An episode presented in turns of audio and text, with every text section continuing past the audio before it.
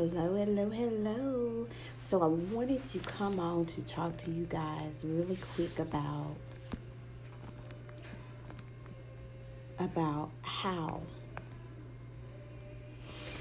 you cannot be afraid to live in what God has purposed you to live in. If God has not said, "Hey, I want you to settle for this," then you should not be settling. You should also not allow other people to dictate to you what God has already told you. Now, I'm not saying that God don't speak through others in trying to get you in alignment. You know, if you are doing things that are not um what's the word? Just according to his will, he will send people for you. He'll send a word for you. But what you need to do is you need to make sure that you are not living outside of the purpose that God has aligned for you. I know sometimes we choose not to do it because it seems hard. It it seems like oh the financial piece isn't in place. It seems like even the support piece is not even in place and sometimes the support is even within your own home you know, we'll be birthing something and we're expecting the people in our household, within our household, to jump on board and be just as excited as we are. And a lot of times that doesn't happen.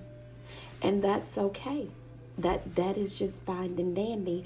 And I I, I want to touch a little bit on this um Madam C Walker. Am I saying her name right? Anyway, you know this recent movie that she's she's um posted or they have on Netflix, a series.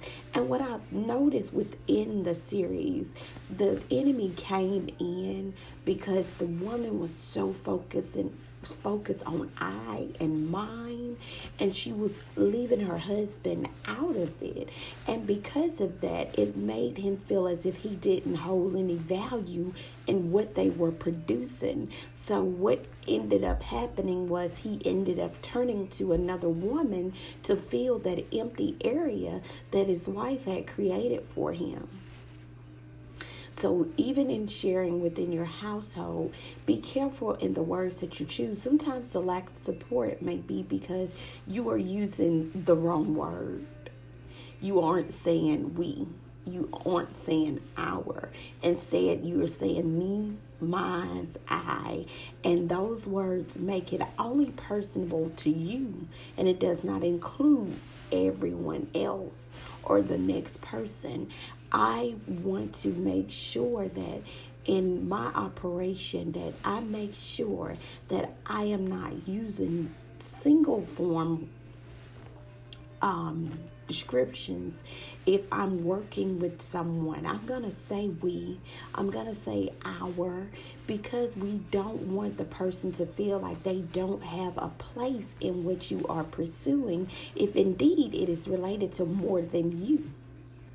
So if you are in a relationship, you are married, and you and your husband have been talking about a business plan, though you may be carrying the 80% load of it, meaning it was your vision, meaning you've done a lot of the lead work, that's okay okay kind of kind of like back in the day um, the man brought the money and the woman kind of took care of the rest of the things in the house. And i know a lot of that has changed but what you have to remember is you gotta work what you need to work in order for you to produce within your home so it is not about how Barbara is doing it. It's not about how Cleo is doing it. It's not about how Margaret is doing it. It's not about how Keisha is doing it. But it's more so about what is fitting as far as you and your household. What makes sense? Again, I say to you, try to stray away from using words such as I and mine and and try to use words more like we and our. I refer to my business Elite Entertainment and I use the word we.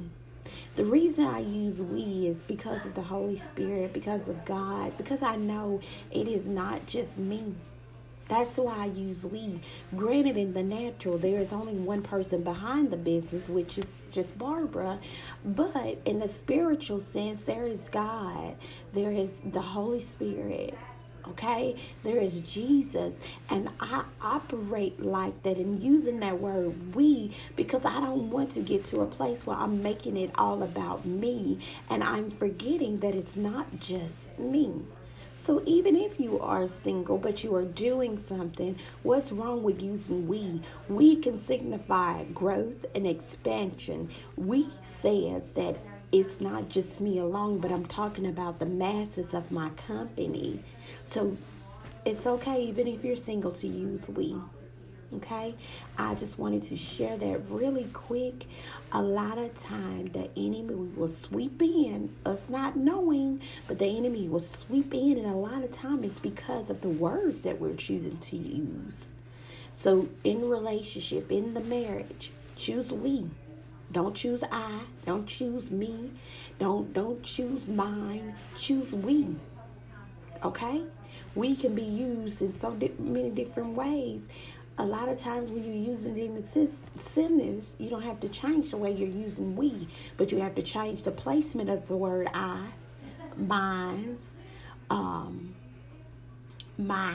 You, you have to change the placement of those words. So I say to you, if you are married and you are trying to produce in purpose, make sure, even if your husband, even if it's your husband that's doing it and he's doing 80% of the what the vision is, you are doing the other 20% and that may just be encouraging him and making sure that he's staying on task and making sure that y'all are producing in purpose you you still carry some weight because you are the support system. So use we. Use we. Strive for we. Okay, again, even if you're single, we still can be used because you're you're saying to yourself that it's not just me, but it's God I need in order to produce in this area. All right, love y'all. Have a great day.